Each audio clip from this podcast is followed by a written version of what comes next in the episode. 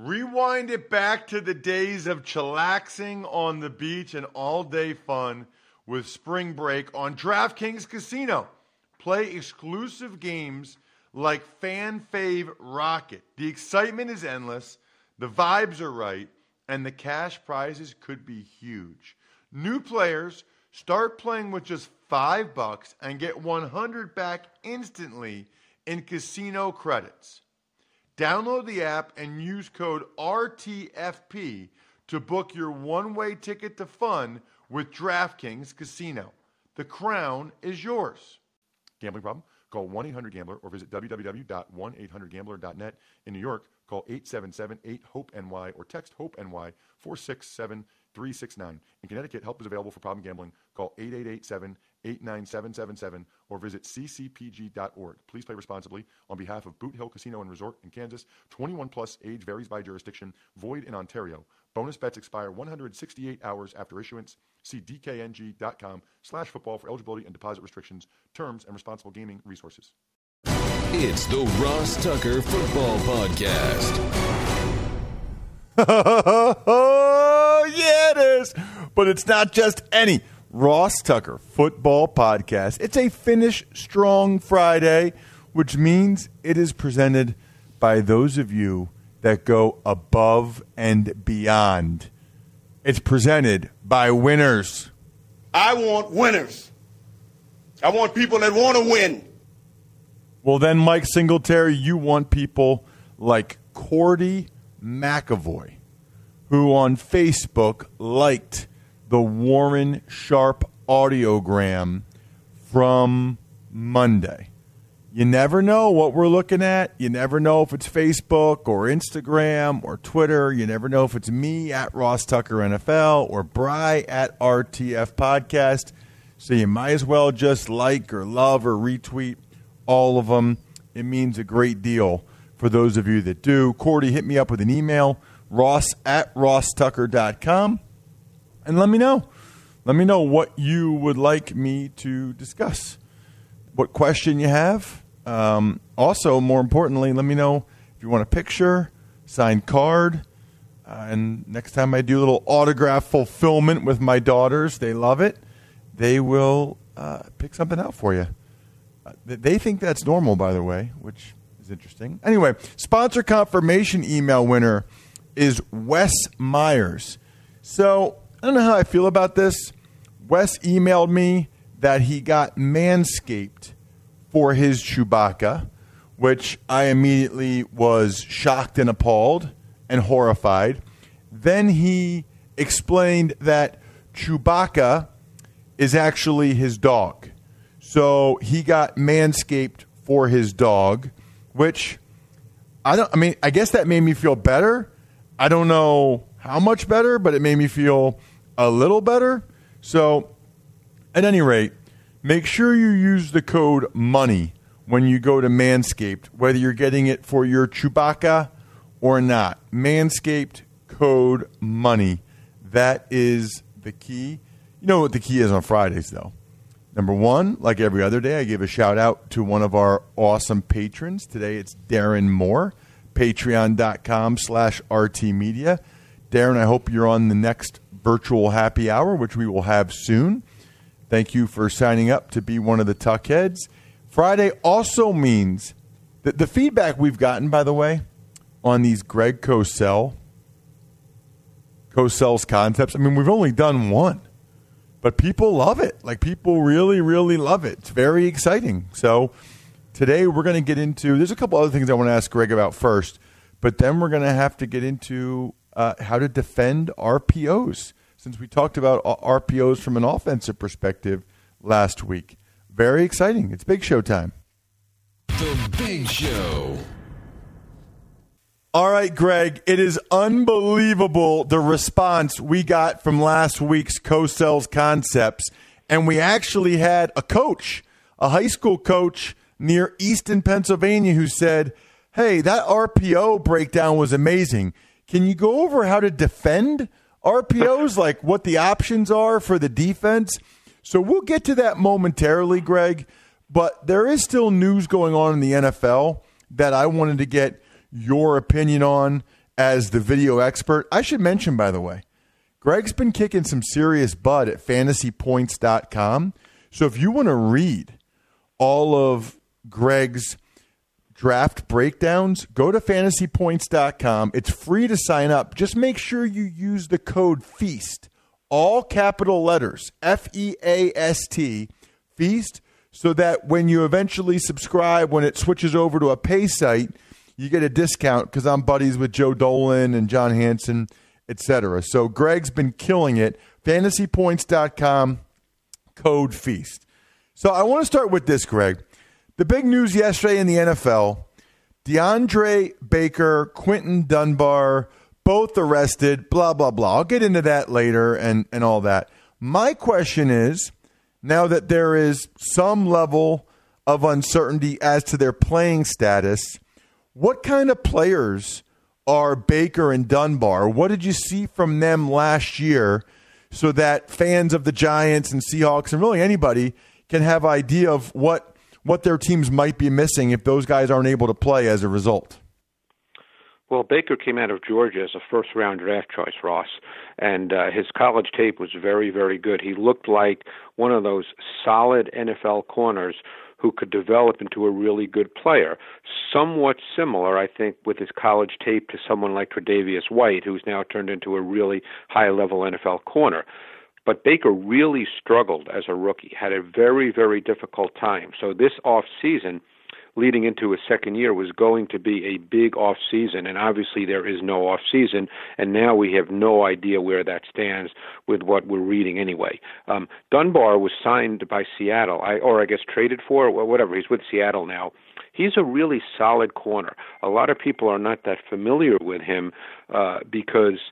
Uh, he played in Washington, and Washington's not been very good the last number of years, and there's been a lot of turnover in Washington's secondary. There's obviously been a lot of talk about Josh Norman because he was there, but Dunbar's a really solid N F L corner who can play both man and zone effectively, and I think Seattle made that move because they anticipated uh, Dunbar playing on the outside opposite Shaquille Griffin uh, in place of Trey Flowers. So, again, now that's totally up in the air. Yeah, it's going to be very interesting what happens there. I, I'm like shocked uh, by the details, but we'll see. Uh, one of the things I wanted to ask you about, Greg, the Arizona Cardinals have come out and said that Isaiah Simmons is only going to play one position.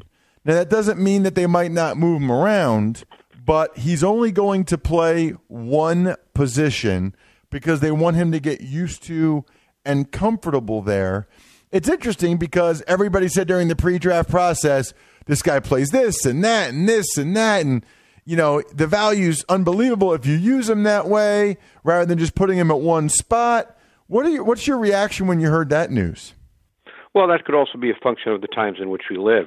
They don't have a chance to get him on the field. They don't have a chance to work with him in the way that they would ideally like. When you draft Isaiah Simmons, you're not drafting him to play one position. They know that. Anybody who studies tape knows that.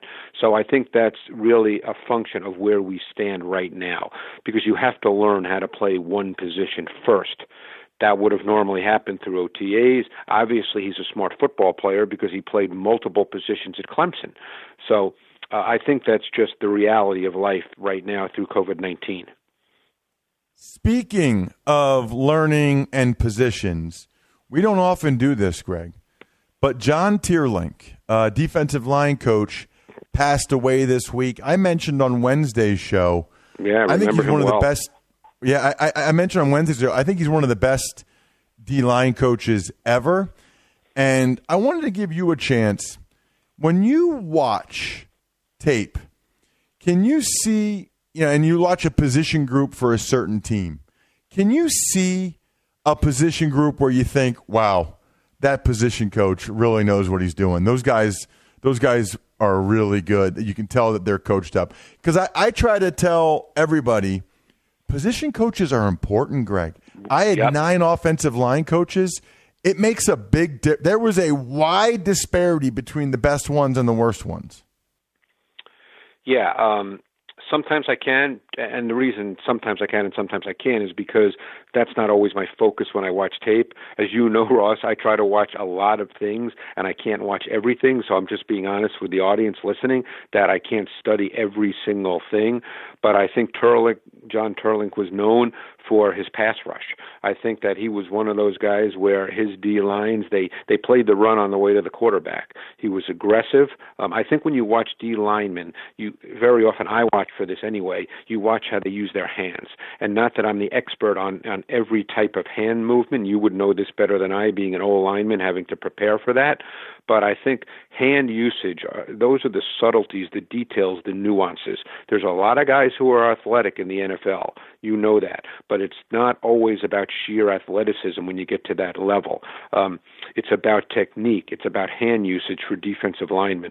Sometimes you can have great, great pass rushers who are not the highest level athletes, but they know how to play with leverage. They know how to use their hands. They know how to use their bodies position-wise uh, in, in parts of the pass rush, because a pass rush is in a phase. There's different parts to a pass rush. So if I study that closely, and that's what I do when I watch college players more so than N F L players, so you can see that for sure. So it's funny because it transitions again perfectly to the next thing I wanted to talk to you about, which is Richard Seymour going in the Patriots Hall of Fame. The reason why I wanted oh. to bring this up, Greg. Well, I loved Richard Seymour. He was great. Did right. you play and, against and, him, or was he before you? Oh, no, no. I played against him a bunch. I played yeah. with him. He is, Greg, in my seven years, the best defensive lineman that I ever played against. And this is an important discussion because you just mentioned Teerlinck, get up the field, play the run on the way to the quarterback. You know, that's how Warren Sapp was in the B-gap for the Bucs. Richard Seymour's career in New England was the exact opposite. His job was to put his two hands in the chest of the offensive lineman, extend them, and then make a play along the line of scrimmage. And I just bring that up because you know this, but I think some people think I'm biased sometimes. Can you just talk about how much of a difference scheme makes?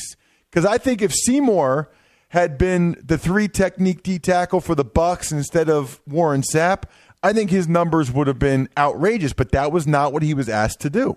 And that's why he doesn't have high sack totals. Um, my guess is, and, and I'm just noticing and remembering from tape study, you played against him. My guess is there were not many guys, if any, that had stronger hands than Richard Seymour. Is that a fair statement based on you playing against him? Correct. Yeah, I mean, that guy, he just had incredibly powerful hands. He knew how to use them. He knew how to extend his arms without losing his balance or body control, and, and therefore he maintained, you know, his feet. He, he was not on the ground very much, and that's one thing you'll look for a lot with defensive linemen. If they're on the ground a lot, that's not a good thing. Uh, you don't make a lot of plays on the ground. But he was incredibly strong. He could control offensive linemen. And I don't think people realize that when you look at number of tackles or number of sacks, that's what people like to look at to decide whether a defensive lineman is a good player. But certainly in a Bill Belichick defense, that's not what it's about. He's not a statistic guy when it comes to the, the defensive lineman. And I, I just remember watching Richard Seymour and thinking that this guy was as good a player as I'd seen, and he could play D N, D-tackle. And people forget, he was about three ten, three fifteen pounds now. We're not talking about a two hundred seventy-five pound guy. Uh, you know, you played against him, but I, I always thought watching his tape that he was about as good as I had seen. Yeah, he was awesome. He was awesome. So one of the things we're doing, Greg, is we're getting people to rate and review the show because that helps quite a bit. And um, we actually had a guy who did that. And his question was for, uh, he said, a question for you and Greg Cosell. So I figured I would ask it, Greg. He's from Honolulu, but okay. has lived in Tokyo for twenty plus years. Somehow a diehard Cowboys fan. I would really appreciate hearing the view of you and Greg on Dak's accuracy. I like him overall, but think his accuracy is subpar. He cannot seem to hit a receiver on a quick slant or cro- crossing pattern on the hands, and receivers in these routes have to reach back and down to make the catch. Yak are heavily impacted. What do you think? That's Ryan in Tokyo, Greg, that I wanted to give you a chance to chime in on. I would say that Dak's a- accuracy is erratic and inconsistent. I don't think it's it's scattershot in the way we think of, of some quarterbacks who are just inaccurate. Um, and I agree one hundred percent, and I've said this for years and years, I've always believed that run after catch is a function of the quarterback more than the receiver. You know, because West Coast offenses, if you go back to the methodology, going back to Bill Walsh, and a, a lot of those principles carry on now and are part of N F L offenses, that was all built on run after catch with the quarterback having precise ball placement. That was something Bill Walsh focused on to no end. And I think that Prescott's not inaccurate, but I think that when you're asked to hit receivers on the move, that's where your ability to be really precise with your ball placement comes into play. And there are times that Prescott will struggle with that. Like I said, he's, I think Dak Prescott's a, a good quarterback. Um, I, you know, I know there's been a big debate, and he's one of those guys that everybody debates, and there's a wide range of opinions. I think Dak Prescott is a very, very solid N F L quarterback. He can make throws. He can move around. But I wouldn't put him in the upper echelon of consistent, precise ball placement. Let's get into the R P O game a little bit, Greg. What? Let's start with this. Defending the R P O, what are the options for the defense after we talked about last week what the quarterback is looking at? Well, I think there's a number of variables here. First, the first thing you have to look at from a defensive standpoint is formation, because formation can tell you a lot about whether an R P O might be coming. Because what normally happens, and again, nothing is one hundred percent in the N F L, but it's all tendency and probability, and that's what teams work off of, as you well know from your playing career. It's tendency and probability. So very often, let's say that you have two receivers to the left side of the formation, and the back is also split to that side of the formation, is offset in, in a shotgun look. The back is offset to the same side as the two receivers. That would be an alert that there might be an R P O coming, because what would happen is, is they'd run a zone play away from the offset back, and then you'd throw some kind of three-step drop route, normally a slant, to the two-receiver side. So you'd get flow away from uh, the two-receiver side, and then you'd throw a quick game ball to the two-receiver side. So formation is the first thing you want to look at, and that's the way teams go about doing this. They study formation. The other thing that's really cropped up a lot in the league is more man-to-man coverage, because R P Os are, and again, we talked about this last week offensively, that they're expanding offensively, but R P Os at their core premise are built on quick game throws, three-step drop timing. So what are you trying to do defensively? You're not going to get to the quarterback. Okay, you don't get to the quarterback on three-step drops. The ball comes out too fast. So what do you have to do then? You've got to disrupt the receiver.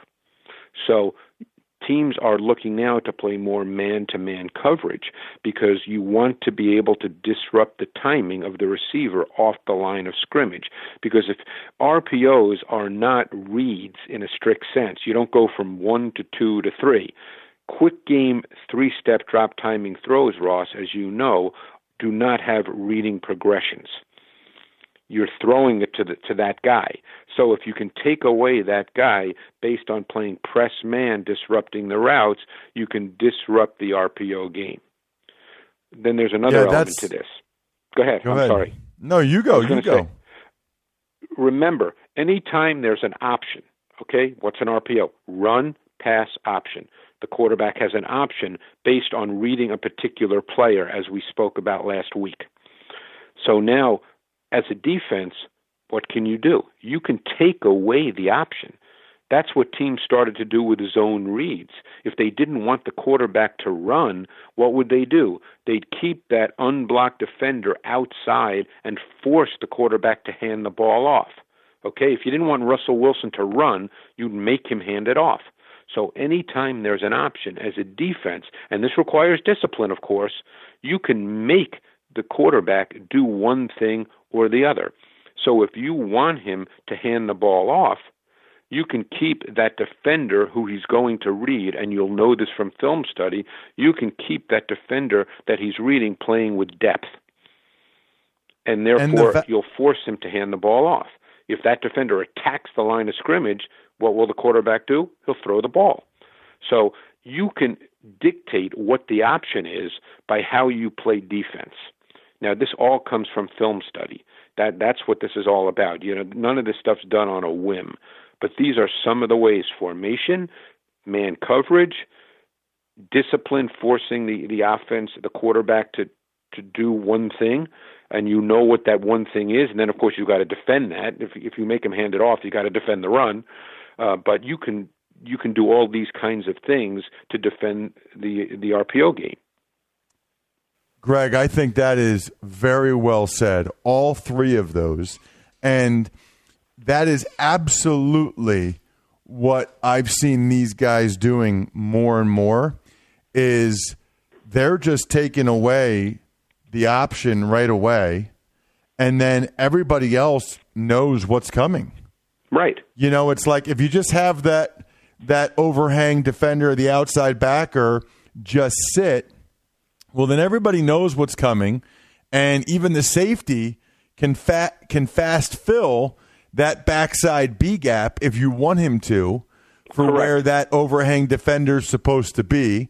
Or um, I've seen some, Greg, where they automatically, if they're going to have the linebacker sit on the slant or sit on the throw, they'll have the D end automatically cross face and pinch to try to take the backside B gap. So if they do hand it off, which they should, he has to cut it all the way back. And by the time he cuts it all the way back, the safety and or the overhang guy have enough time usually to be there. Whereas he can't he can't put his foot in the ground and go right upfield, which at that point might be the backside B gap because the D end's there. Yeah, and, and that's also why press man is so critical. I remember a play in studying Tua Uh, Tagovailoa this year. Uh, he threw a touchdown to Henry Ruggs, and it, I can see it in my mind's eye. It was about forty plus yards. I forget who it was against, and it was. I'm not one hundred percent sure it was an R P O, but it, because it had uh, a gap scheme run concept, it might have been just a play action play. But the point I'm making is they had. Uh, I think it was just play action, but they had two receivers to the right side of the formation, and they both ran slants, double glance as we call it. And the overhang defender kind of sat there and took away the inside slant, which is where Tua wanted to go with the ball. But because they weren't playing press man, the outside slant was just an easy throw, and that was Henry Ruggs. And he just hit Ruggs right in stride, and Ruggs ran forty yards for a touchdown with his speed. But that's why press man, too, was so critical. You've got to disrupt receivers, and, and And you're seeing more press man in the league now, and that's one reason.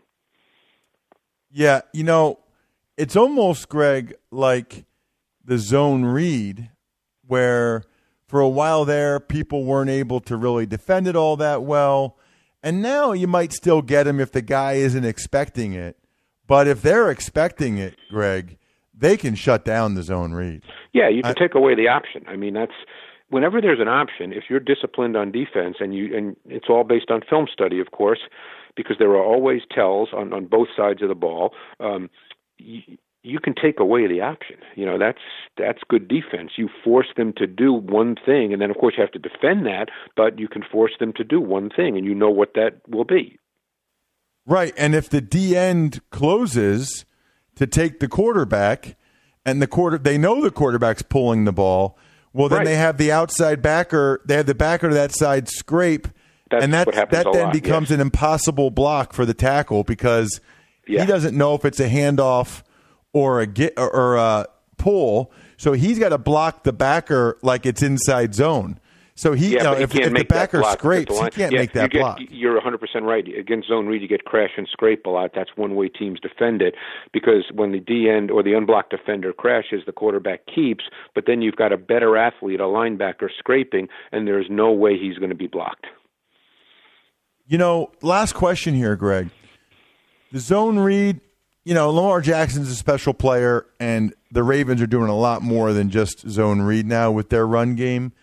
The R P O's very popular now. Did you see last year, or do you think we might see this year, defenses starting to do a better job against it? You mean Lamar Jackson and that defense?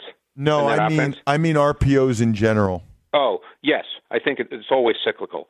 You know, offenses, and that's why we talked last week about R P Os also expanding offensively, and you can do anything with an R P O as long as you can protect. So I think you'll start to see more than just quick slants.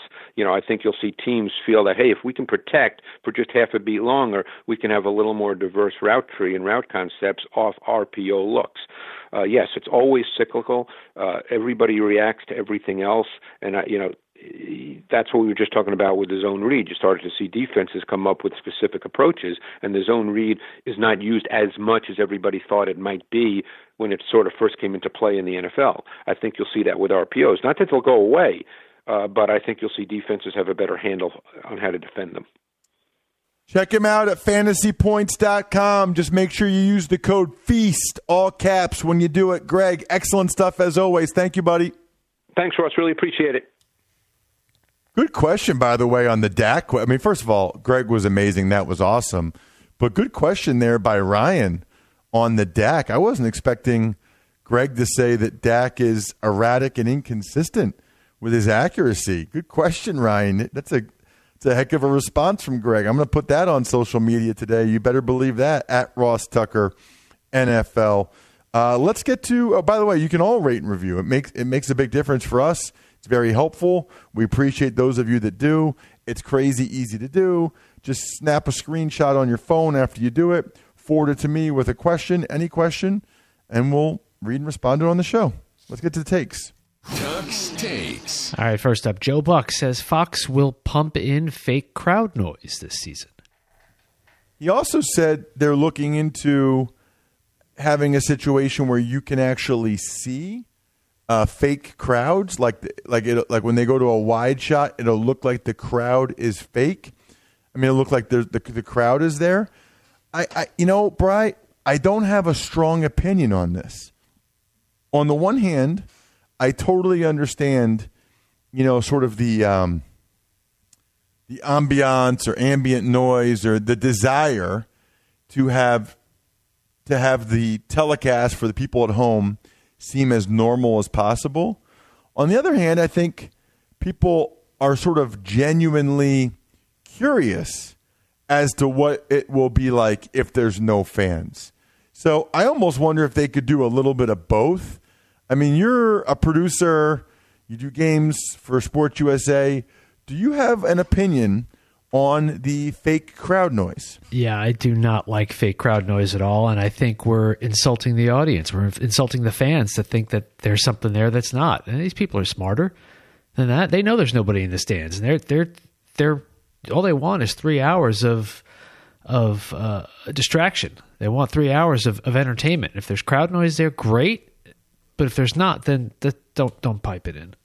Well, and here's my thought, Bri. If there's no crowd noise, you're going to be able to hear a lot of what the players are saying on the field, which will be awesome. You know, if they still have the mics, like I don't know what all is going to happen, but you might be able to hear a lot of the checks and a lot of the audibles. I mean, it might end up being awesome because you can really hear a lot of what's going on on the field. Agreed, agreed. And in you know, when you were talking about uh, the wide shots and actually digitally inserting fake people in there. Don't do a wide shot. Do it like a Tuesday night M A C game where where obviously you don't see, all you show is the field. You you never take a wide shot. Totally agree. All right, moving on. Ducks takes. Giants cornerback DeAndre Baker and Seahawks D B Quinton Dunbar charged with four counts of armed robbery and aggravated assault. Yeah, I mean, I don't even know what to say. You know, the one guy was a first round pick last year. The other guy just got traded.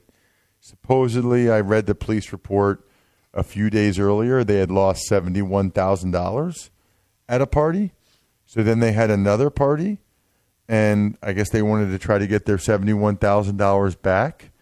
I mean, I just like, I, I'll I'll never quite understand it. We'll see what the details are, but when you read the police report, it certainly looks and sounds real bad. Tuck's takes. What did you think of the L A Rams' new uniforms? Yeah, we talked about this on on the private Slack channel for the patrons. Just kind of, eh. You know, I don't, I don't hate them, Bri. I just, I don't love them either. I I think if they had gone with the nineteen seventies uh, or maybe sixties, like the white and blue look, that was awesome. I think if they had gone even with the seventies, like Jack Youngblood, that was awesome. They tried to be different, tried to be new age. I think that they're lucky that, you know, they're the Rams and they got a good color scheme, and so it looks okay, but disappointing. Disappointing. I mean, look, it's better than that two-tone ridiculous thing they've been wearing the last couple of years, but I think it's a missed opportunity. Tuck's Takes. And finally, Seahawks signed quarterback Geno Smith. He's going to back up Russell Wilson yet again. Feels like this happens every year. After a while, after the draft. This, I mean, the Seahawks don't care that much about a backup quarterback, that's for sure, because they're never in a hurry to get one. But they get Geno Smith, who's competent, I would say, if Russell Wilson gets hurt, which he obviously has never done, which is amazing. I'll tell you what else is amazing. You can right now go to BetOnline and bet on any one of the week one games. I think they might actually have the other weeks too. I didn't even check, but when Steve Fezzik and I were on the Even Money podcast on Wednesday and we made all of our week one bets, I didn't even really check to see what the call, you know, what, what the odds were, the lines were for the other weeks. You know, you just kind of get in that week one mindset. But yeah, man, you can bet on any of the week one games right now at BetOnline, your online wagering solution. Visit bet online dot a g. Don't forget the promo code podcast one for your sign-up bonus. BetOnline, they are your online sportsbook experts. You know what, Bri? We already got to an email, so I don't think we need to get to another one. Already a pretty beastly show. Pretty awesome. Good stuff with Greg Cosell. We'll have part two of the Warren Sharp conversation on Monday. So part one was kind of broader based, you know, the schedule in general. In general, part two, Warren's going to tell you the people that really got a raw deal, the people that really have easier schedules. We're going to dive into it. So you're going to want to listen to the breakdown because he might talk about your team's schedule on Monday's Ross Tucker Football Podcast. And, of course, at some point over the weekend, if you didn't already, you should absolutely hear Joe Dolan's breakdown of all of the rookie running backs from a fantasy perspective. I mean, he was on top of it with Edwards-Helaire and Swift and Jonathan Taylor. Encourage you to listen to that for sure. Shout-outs to the White Label Group, Pizza Boy Brewing, N F L cliches dot com, and dynasty freaks dot com. Have a terrific weekend, everybody. We'll be back bright and early on Monday. I think we're done here. Thanks for listening to the Ross Tucker Football Podcast. Make sure to also subscribe to the Fantasy Feast, Even Money, Business of Sports, and College Draft. All available at Apple Podcasts, Ross Tucker dot com, or wherever podcasts can be found.